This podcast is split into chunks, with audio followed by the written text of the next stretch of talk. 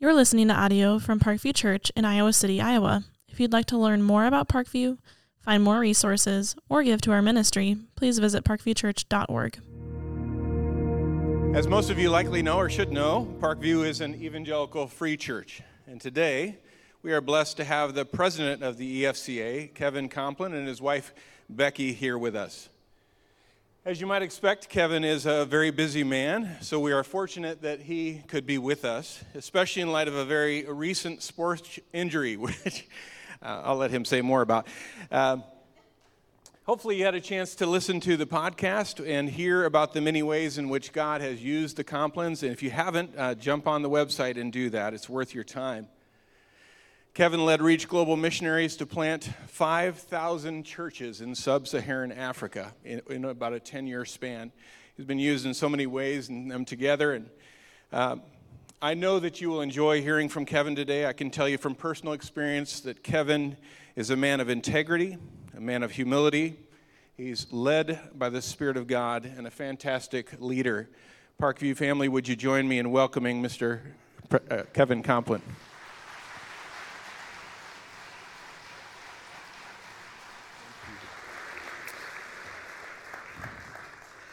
Well, Parkview family, it is great to be with you. Becky and I have been looking forward to this weekend. And uh, Pastor Mark, thanks for the invitation. It's wonderful to be able to be here. And I want to tell you how much I enjoy, at least as we be- have begun to work together. Mark serves on our board of directors for the National EFCA. And I have an opportunity to be able now to serve more directly with him. And thanks for saying yes and being willing to be a part of that. And Parkview family, we're so thrilled that you are a part of this association of some 1,600 congregations across the United States with 550 missionaries serving in 40 countries around the world. The opportunity for us to be able to glorify God by multiplying transformational churches among all people. It's the opportunity for us to be able to extend the gospel into communities, to see people come to know Jesus Christ as Savior and grow deep in Him where we can see churches strengthened and revitalized and planted where they don't exist, all to the glory of God. And it's wonderful to be able to do that together, to be able to celebrate together with you. So, thank you so much for your partnership, being a part of the Central District here, which is that regional uh, part of the EFCA, and then our national movement, and uh, what God is doing both in the United States and around the world. So, thank you for that, for your wonderful um, hospitality. I, I, would say I, I, you know, I have to follow up on, on Pastor Mark's comment. Uh, I'm up here a bit limping and a little different than I had anticipated. Um, you know, uh, Aaron Rodgers and Kirk Cousins, they, they um, injured their legs eh, by playing in the NFL. I have like a severe calf strain of a calf muscle from playing cornhole with our staff on Wednesday afternoon. Now, I have to tell you, we take cornhole seriously at the national office. I've been told that I'm on the injured reserve list for the EFCA cornhole team, and I can't, the board of directors won't let me play anymore. But it was, it was serious. We, we just had like a 30 minute break Wednesday afternoon. I'm outside and suddenly my leg seized up. Thankfully, it's not an Achilles tear, so I could be with you today. And uh, as long as you don't mind my beautiful, stylish boot I have to wear, I'm thrilled to be with you and to be able to open God's Word for you. Well, you know, when I think about how our world has changed in the four decades that I've been involved in ministry, in those days since I was a young pastor, I look back to the time that Becky and I served in Winona, Minnesota. We're in this university town on the Mississippi River. In those days, about 90% of the city could tell you what local church congregation they were a part of. They could tell you what parish they were a part of. 60% of them were Roman Catholic, and about 30% were Lutheran, and they knew. Well, today those numbers are in free fall across America.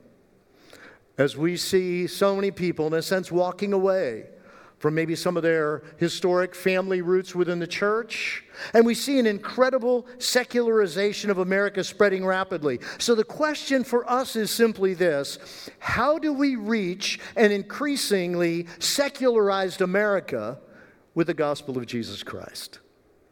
Would you pray with me? We're going to ask God to show us from His Word. Father, I pray now that you would open your word to us. I pray, Lord, that we would hear from the very heart of God for us. Give us your, your eyes to see the world around us, and give us the clarity by your word and your spirit to see ourselves. And so we set apart this time. Spirit of God, be our teacher. Your word is the truth. We need it. We know we do. And so we pray this in Jesus' name. Amen. Well, when I study the scriptures, I, I look for things that surprise me, things that jump out of the text. And as I am reading, was reading through the book of Romans, and you get to Romans chapter 1, verses 14 to 17, and in that passage, Paul talks about where he says, I'm not ashamed of the gospel. It's the power of God to salvation. And he says, the just will live by faith. And after that great, those great statements, I assumed that the Apostle Paul would have moved into a powerful description of what life looks like, lived in the transforming power of the gospel, where faith leads to salvation and the empowerment to vibrantly live the Christian life. However, he changes course and goes into something quite different. I'd ask you to take your Bibles if you have one and turn with me or open your device and turn with me to Romans chapter 1. We're going to look at the latter part of chapter 1 and the first verse or two of chapter 2 today. And when we look at Romans chapter 1, starting in verse 18, Paul begins simply by saying this For the wrath of God is revealed from heaven. That's how he starts it. Now, when we read in other places in Scripture about God's wrath being visited on unbelievers and ungodly people at the end of the age. But Paul indicates here that there is a significant revealing of the wrath of God now. And a part of the revealing of the wrath of God, in a sense, is the consequence of people getting what they want apart from Him. Well, let's look at verse 18 and its depth. For the wrath of God is revealed from heaven against all ungodliness and unrighteousness of men who by their unrighteousness suppress the truth. John Stott, a British pastor and author, said this a number of years ago. He said, Godlessness is the attempt to get rid of God. Uh, but since that is impossible, it is the determination to live as though one had succeeded in doing so. You can't get rid of God, but if you think about it, our world today, they're trying to assume that God doesn't exist and live that way. In fact, when we think about, he goes on in verse 19 to explain what they're suppressing, what truth they're suppressing. Look with me at verse 19. For what can be known about God is plain to them, because God has shown it to them. In other words, God isn't hiding things from people, and He's not hiding from us. Uh, rather, God has made it obvious to people that He's here and that He exists. Pastor Mark mentioned that for more than a decade, I invested a lot of my life on the continent of Africa. And I have to tell you, friends, in, in probably 15 years of traveling in the continent of Africa, I never once had to convince an African that the spirit world existed. I never had to once to convince them that there was a possibility that God existed. There was a deep sense of understanding of that. But if you look with me back at the text again, look at verse 20. For his invisible attributes, namely his eternal power, his divine nature, have been clearly perceived ever since the creation of the world and the things that have been made, so they are without excuse. You see, God's eternal power his divine nature are seen in the created order. This amazing sense of creation that is all around, it's been all around us as human beings from the very beginning of time until now. And people have been able to see in God's created order His power, His divine nature, whether it's through the powers of storms and earthquakes, or whether it's through the intricate beauty of flowers and snowflakes, from the grandeur of mountains and the Grand Canyon to the incredible strength of an elephant and the amazing miracle of a newborn baby. All around us, God has made it plain through His creation that he exists so that every person is without excuse. Uh, can I quote John Stott again? I love this little quote. Think about this with me. John Stott says, Nobody can plead innocence because nobody can plead ignorance. There's a sense God exists, it's all around us.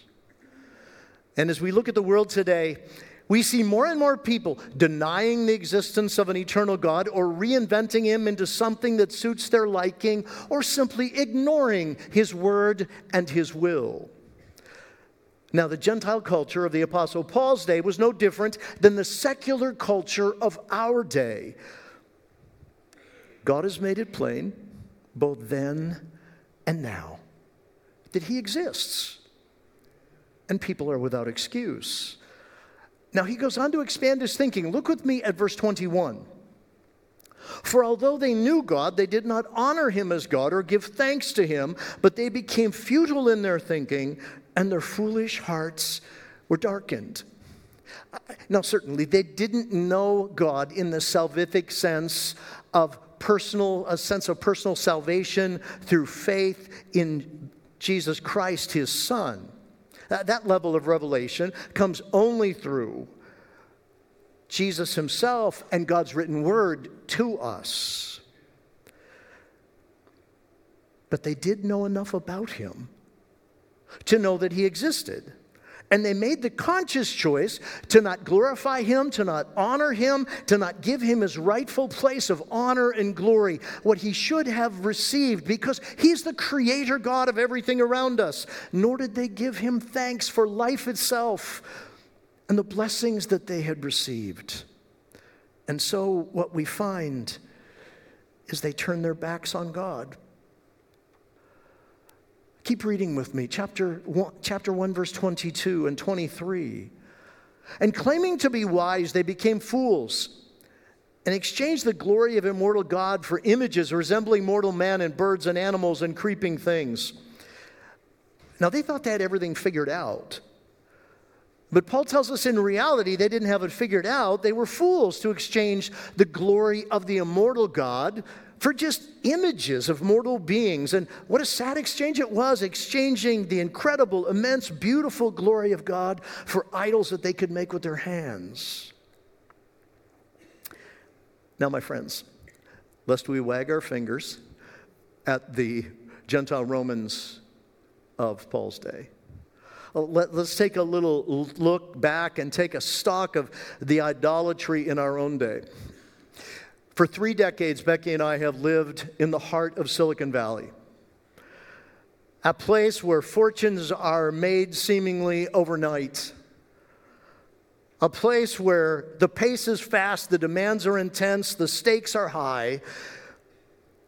And I remember coming back from my very first trip in Africa. Becky and I had spent 10 days in East Africa. And when we were there, I mean, we saw brokenness. We saw broken roads, broken vehicles, broken buildings. We saw broken people. We saw poverty. We saw spirit worship. We saw idolatry of all kinds and many forms. And we were coming back to San Jose, and I thought, how am I going to process all of this? I've seen all this in Africa, and I'm coming back to this crazy place called Silicon Valley.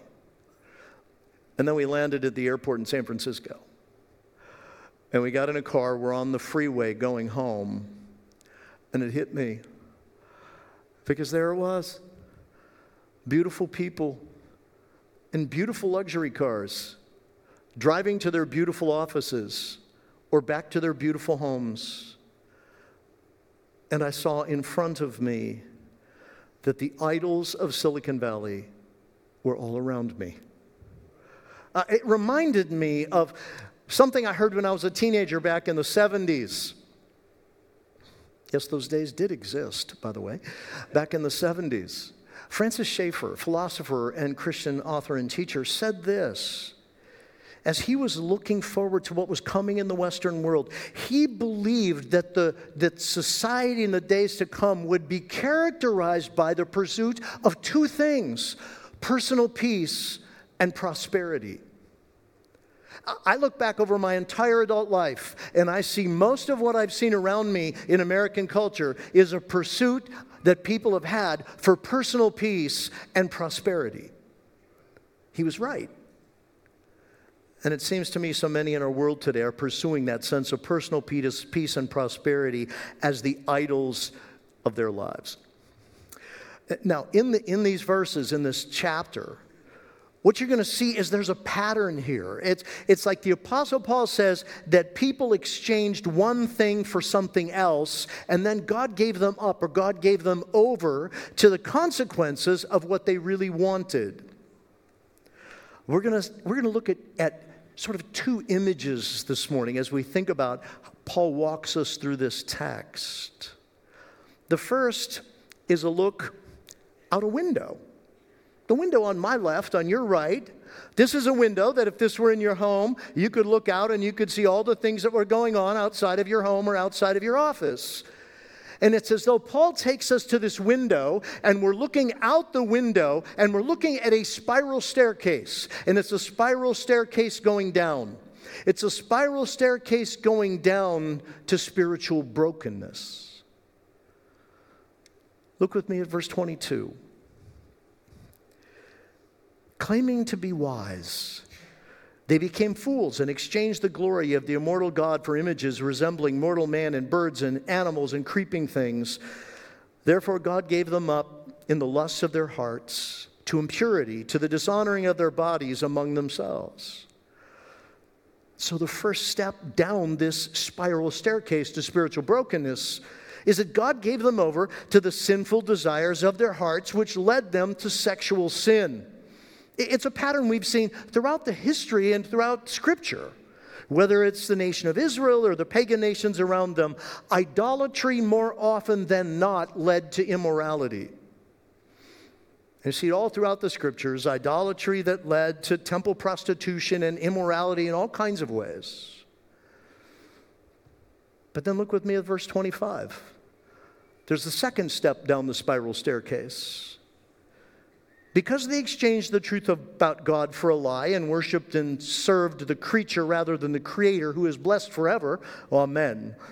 For this reason, God gave them up to dishonorable passions, for their women exchanged natural relations for those that are contrary to nature, and the men likewise gave up natural relations with women and were consumed with passion for one another, men committing shameless acts with men and receiving in themselves the due penalty for their error.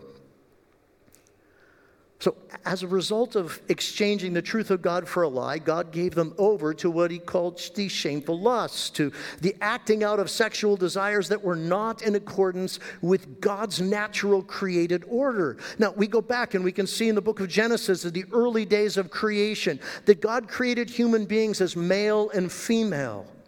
And it was said that God said it was good. And that he instituted marriage as he brought the woman to the man. And in addition, the Lord Jesus in the Gospels, when he was asked about marriage, made it clear. And I quote, A man shall leave his father and mother and be united to his wife, and the two of them shall be one flesh. You see, in this passage, Paul makes it clear women exchange natural sexual relations according to God's created order for unnatural ones. Now, not natural in the sense of what an individual feels internally is right or quote unquote natural for them, but rather natural in the sense of God's created order of things. He goes on to say that men uh, abandoned natural relations with women and were inflamed with lust for one another and committing shameless acts with other men, and the consequences of that is harmful. Now, what's interesting is Paul doesn't tell us what the consequences are. But he makes it clear that those consequences are there.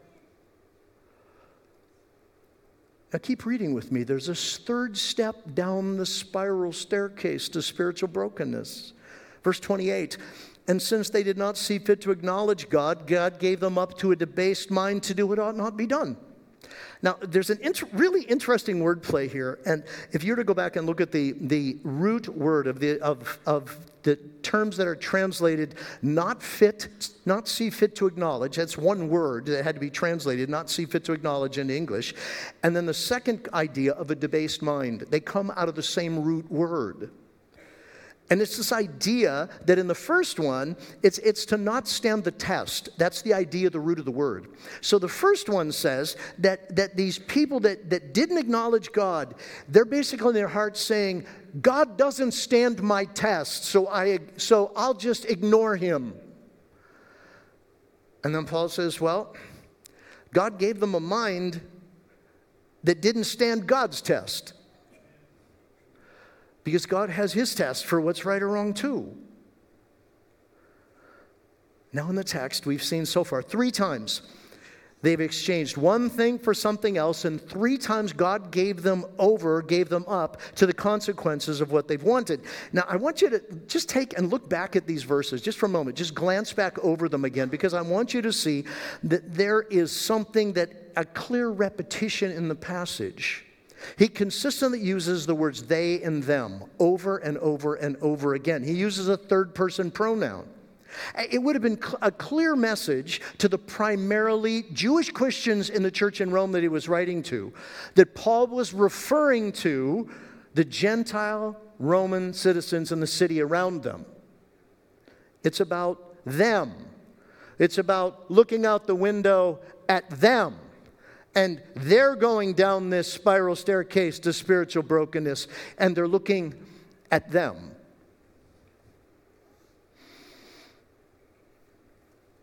But when you think about that descending spiral staircase,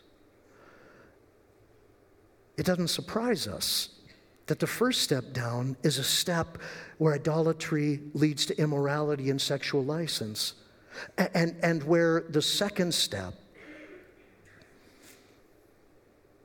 has people rejecting the truth and embracing a lie, that God would give them over to shameless lust and unnatural behavior.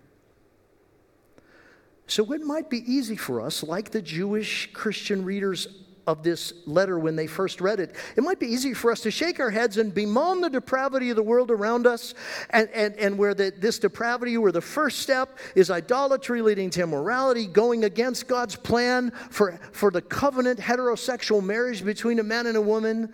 And then the next step down would be going against God's plan for heterosexual marriage, in homosexuality, going against God's natural order. But what's surprising is where he goes in verse 28. Because, friends, we're not the bottom of the spiral staircase yet. Might be tempted for some to think, oh, we have to be at the bottom now. We're not. Look at verse 28 with me. Verses 28 to 32 as we continue to go down. Verse 29. They were filled with all manner of unrighteousness, evil, covetousness, malice. They're full of envy, murder, strife, deceit, maliciousness. They're gossips, slanderers, haters of God, insolent, haughty, boastful, inventors of evil, disobedient to parents, foolish, faithless, heartless, ruthless. And you may look at that and go, disobedient to parents? And that's like the that's like the bottom of the of the rung of this ladder. What it is, friends, is this next step down is a step into relational brokenness that reflects hearts and minds of people who have turned away from God and have rejected the right and righteous truth of God's word that results in attitudes and actions that hurt people and break relationships. So take a moment, look through those 21 vices again. Look at verses 29 and following. There's 21 things in there. And then I want you to reflect back on the things you've seen in our culture in the last three to five years. As you read, listen to, or watch the news, as you listen to podcasts or watch YouTube videos, as you look at social media posts on Instagram, Facebook, Twitter, Snapchat, TikTok, and the list goes on. How many of these have you seen evidenced in our world around us? And in fact, it actually gets worse. Because look at the last verse of the chapter. He says this And though they know God's righteous decree that those who practice such things deserve to die, they not only do them, but give approval to those who practice them.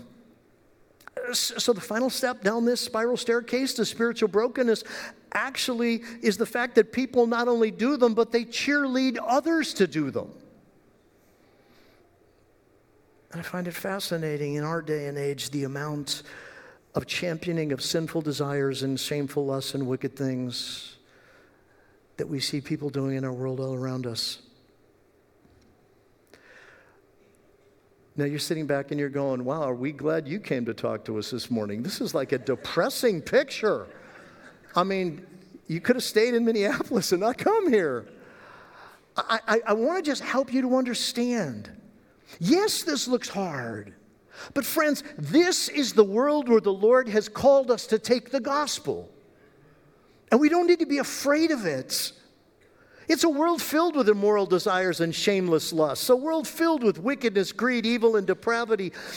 Folks, that's God's mission field for us. It's the mission He's given us. It's the same mission Paul and the church in Rome had. And I believe that the reason the Apostle Paul goes into this detailed description of the lostness of the world around us and the brokenness of relationships is not to discourage us but to remind us that every human being needs the gospel of Jesus Christ. Everybody. And they're not beyond the reach of the love and the saving message of the good news of the gospel. That's the world He's called us to reach. When I was a young boy growing up in a little um, evangelical free church in far northwestern Minnesota, where um, we said we had 10 months of winter and two months of bad sledding. And um, when, I was growing up there, the very first scripture verse I ever memorized was the one we sang in the fir- one of the first songs we sang today, John 3:16. For God so loved the world that he gave his one and only son that whoever believes in him should not perish but have everlasting life. The word world, have you ever thought about what that word means? It does not mean the globe, it does not mean the earth. The word world in John's gospel means people who are lost and broken, who are shaking their fists in God's face. Those are the people Jesus came and died for. And you know what, friends? That's us too. That's us too. So we're going to take and shift our image here because we've been looking out this window at this spiral staircase going down, the spiral staircase of spiritual brokenness, which really hits the bottom in broken relationships and people hurting other people. And we're going to shift to another image, the image of a mirror. Because in Romans chapter 2, verse 1, Paul shifts the imagery for us. It's not out there, it's in here. Romans chapter 2, verse 1. Therefore, you have no excuse, O man.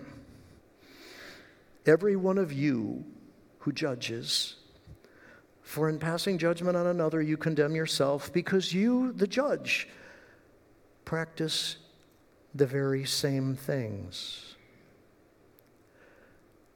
See, Paul's making it very clear here, friends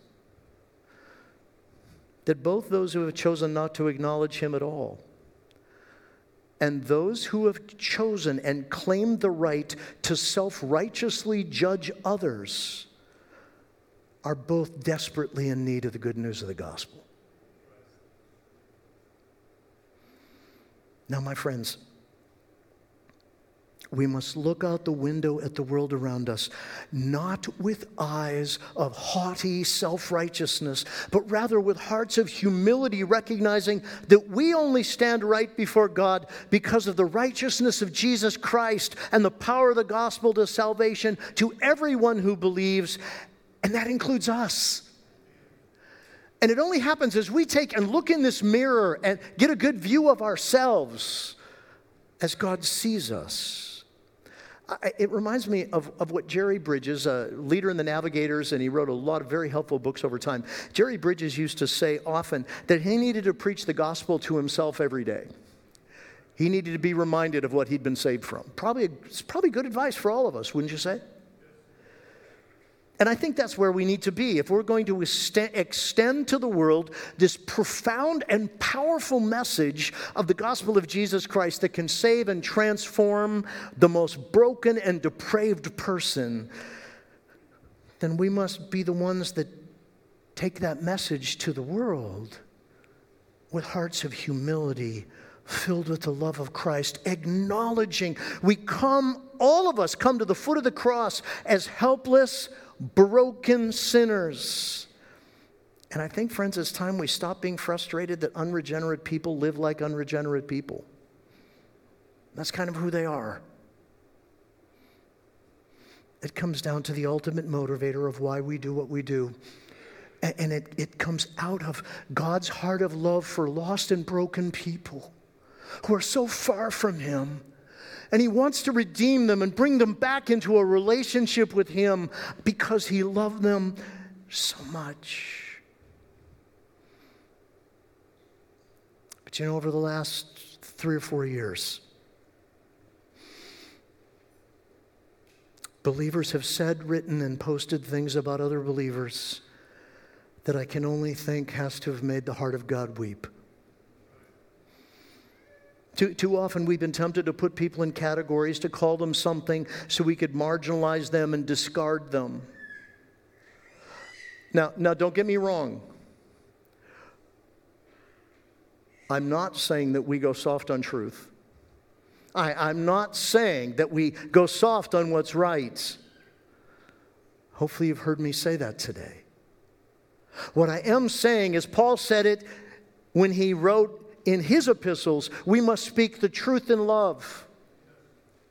We need to be the ones that are speaking God's truth, but it's how we speak it that makes a difference. When I was a young pastor serving in Winona, southeast Minnesota, Dean Johnson was our district superintendent. Dean had pa- been the pastor of the church in Ames, Iowa for years, came up to be the district superintendent. And I was a young, I was young, I was in my early 30s, and Dean said, Hey, I've got some issues with local churches, and would you come along with me? We have some conflict issues I, we, need to, we need to address with between pastors and other staff people on their staff or pastors and leadership teams. And so I would go to him with a, I would go with him to a few of these meetings. And I remember Uh, uh, in the car on our way to one of these meetings, I asked him, I said, So, Dean, how do you prepare yourself to go to these? And he said, I pray a prayer that comes out of John chapter 1, verse 14, because I want to act like John described Jesus there.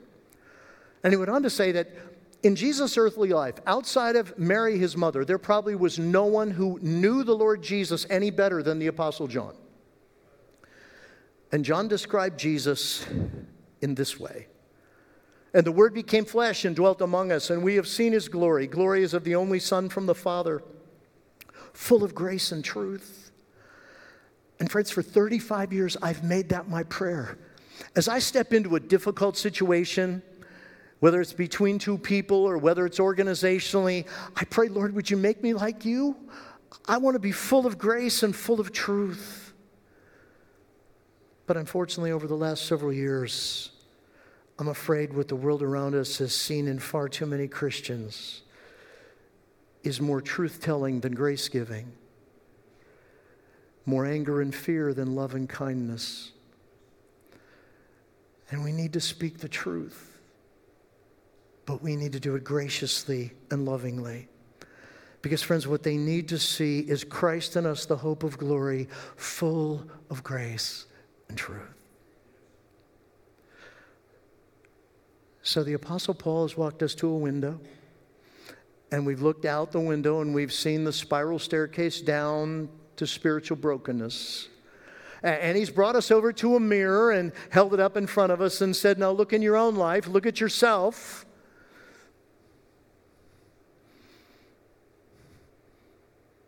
Be careful lest you point your finger in judgment at others and ultimately found, be found guilty of doing some of those same things, albeit maybe more subtly and maybe more in your mind than in your actions.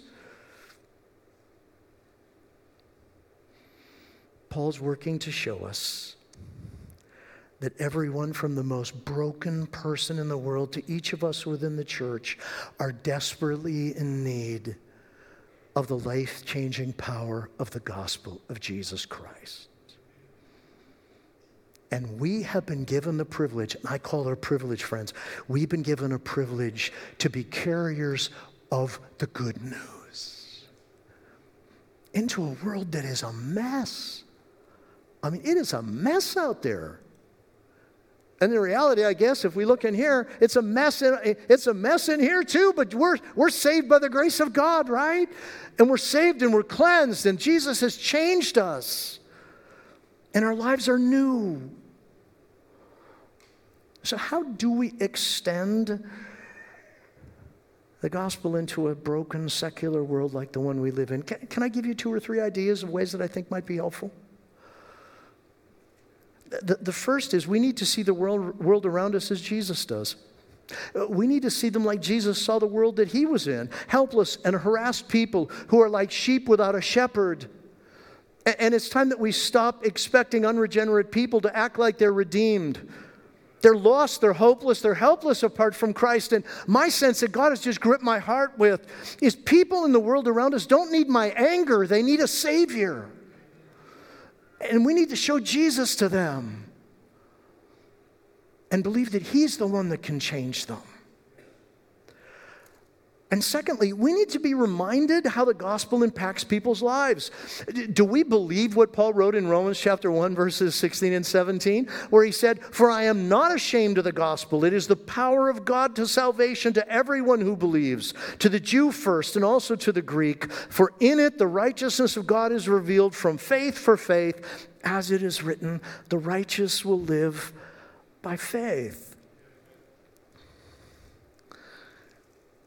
In a sense, Paul is saying, I'm proud of the gospel and I don't care what people out there think about it because I know it changes people. And so, if we see people like Jesus does, and we believe that the power of the gospel can change people like it's changed us, uh, then the third thing we need to think about is we need to understand the role God has called us to play in this mission.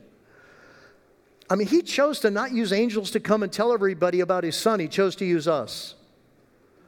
What an amazing privilege. And we need to live godly lives and shine like lights in a dark world because we have been redeemed. In that sense, he's called us to live out so that people might see Christ in us. I, I love what Paul wrote in 1 Corinthians chapter 6, starting in verse 9. He said, or do you not know that the unrighteous will not inherit the kingdom of God? Do not be deceived, neither the sexually immoral, nor idolaters, nor adulterers, nor men who practice homosexuality, nor thieves, nor the greedy, nor drunkards, nor revelers, nor swindlers will inherit the kingdom of God. And such were some of you. But you were washed, you were sanctified, you were justified in the name of the Lord Jesus Christ and by the Spirit of our God and God's people all ought to shout, Amen. That's us. But we also need to deeply love the people and courageously share the gospel of grace with them. We need to have, again, the Lord's heart for the people around us. Again, the Apostle Paul in 2 Corinthians chapter 5, listen to what he says. For the love of Christ controls us because we have concluded this that one has died for all, therefore all have died, and he died for all, and those that those who live might no longer live for themselves, but for him who for their sake died and was raised.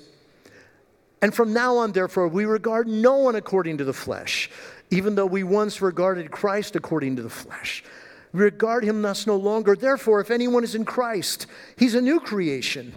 The old has passed away. Behold, the new has come. And all this is from God who, through Christ, reconciled us to himself and gave us the ministry of reconciliation. That is, in Christ, God was reconciling the world to himself, not counting their trespasses against them, and entrusting to us the message of reconciliation. Therefore, we're ambassadors for Christ, making his appeal through us. We implore you, on Christ's behalf of Christ, be reconciled to God. For our sake, he made him to be sin who knew no sin, so that in him we might become the righteousness of God. Do you see the sense of both privilege we have to share the gospel and urgency to share it with people? Man, life is short, friends. Eternity is forever. And we are not going to reach a secular world if we're angry at them, leading them to think we hate them. And we're not going to reach a secular world around us if we live like them, So we need to live distinct lives that reflect Jesus, and we're not going to reach them unless we care enough about them that we go and tell them and love them and be with them. So, what do we do with all this? I think there's two things. One involves the mirror, and one involves the window. Let me start with the mirror. I think first we need to allow the Spirit of God to take the Word of God and shine it in our hearts and ask Him to show us, as the psalmist said, Is there any wicked way in me? Lord, what do you want to show me in my life? What do you want me to change? How do you want me to more reflect you?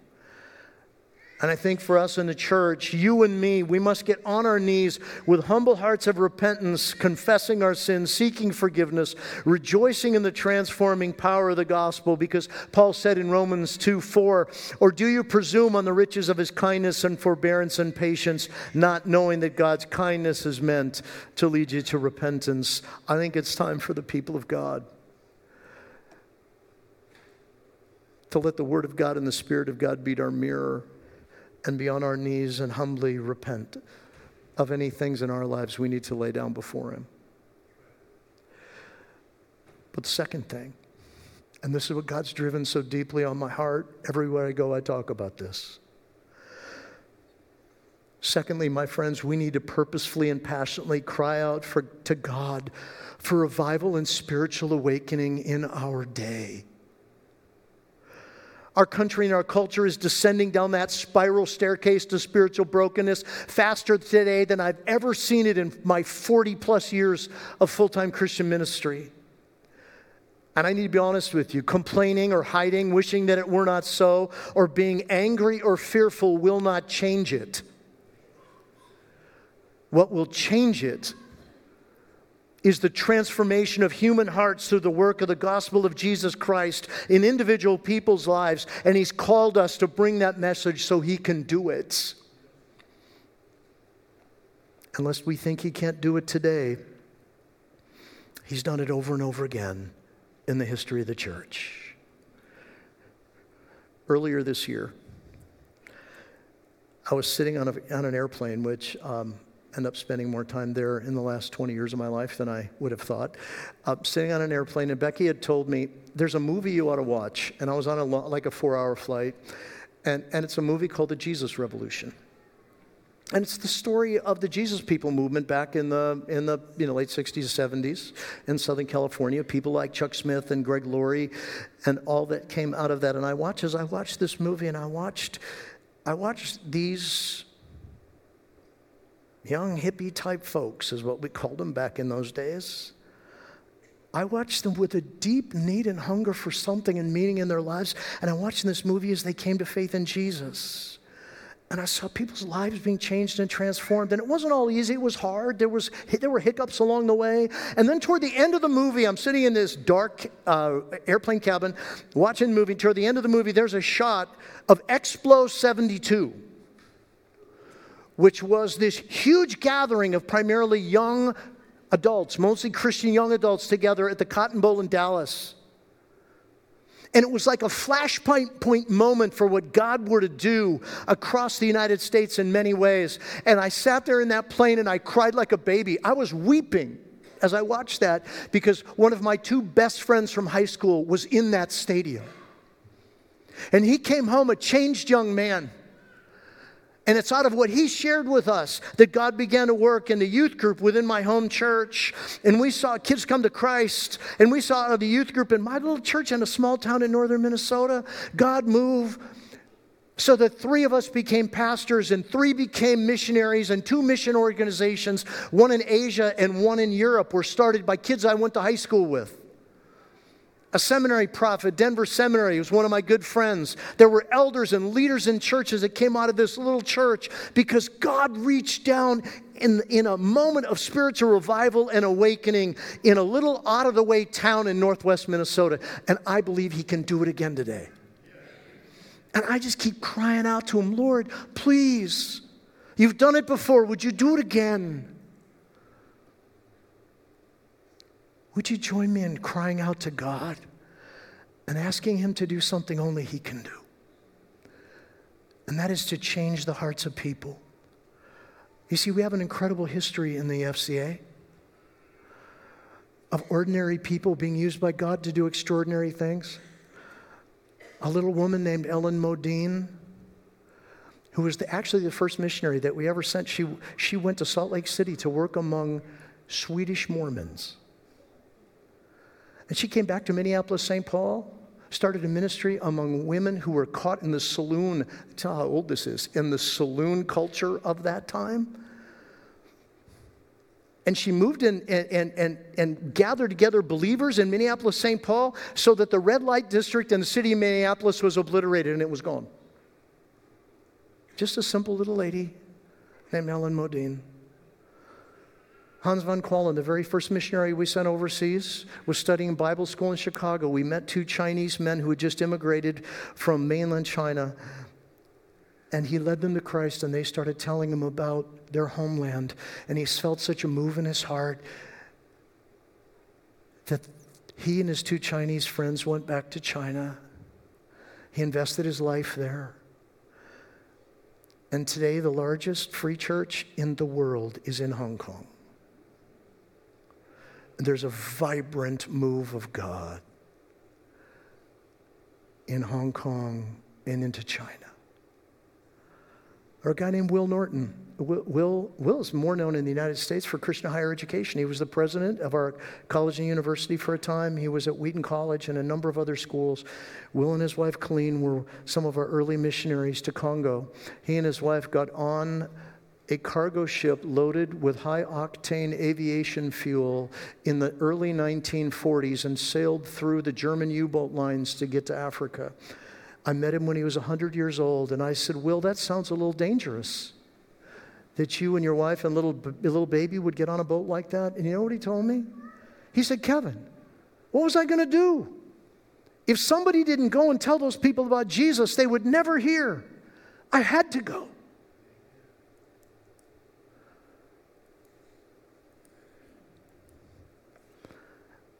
My friends, may our hearts be like Jesus' heart. I was described so well in Matthew's gospel when Jesus says, Come to me, all you are weary and burdened, and I'll give you rest, for I'm gentle and lowly of heart. I'm going to quote Dane Ortlund in his book, Gentle and Lowly, when he says this Only as we drink down the kindness of the heart of Christ will we leave in our wake, everywhere we go, the aroma of heaven and die one day having startled the world with glimpses of a divine kindness too great to be boxed in by what we deserve.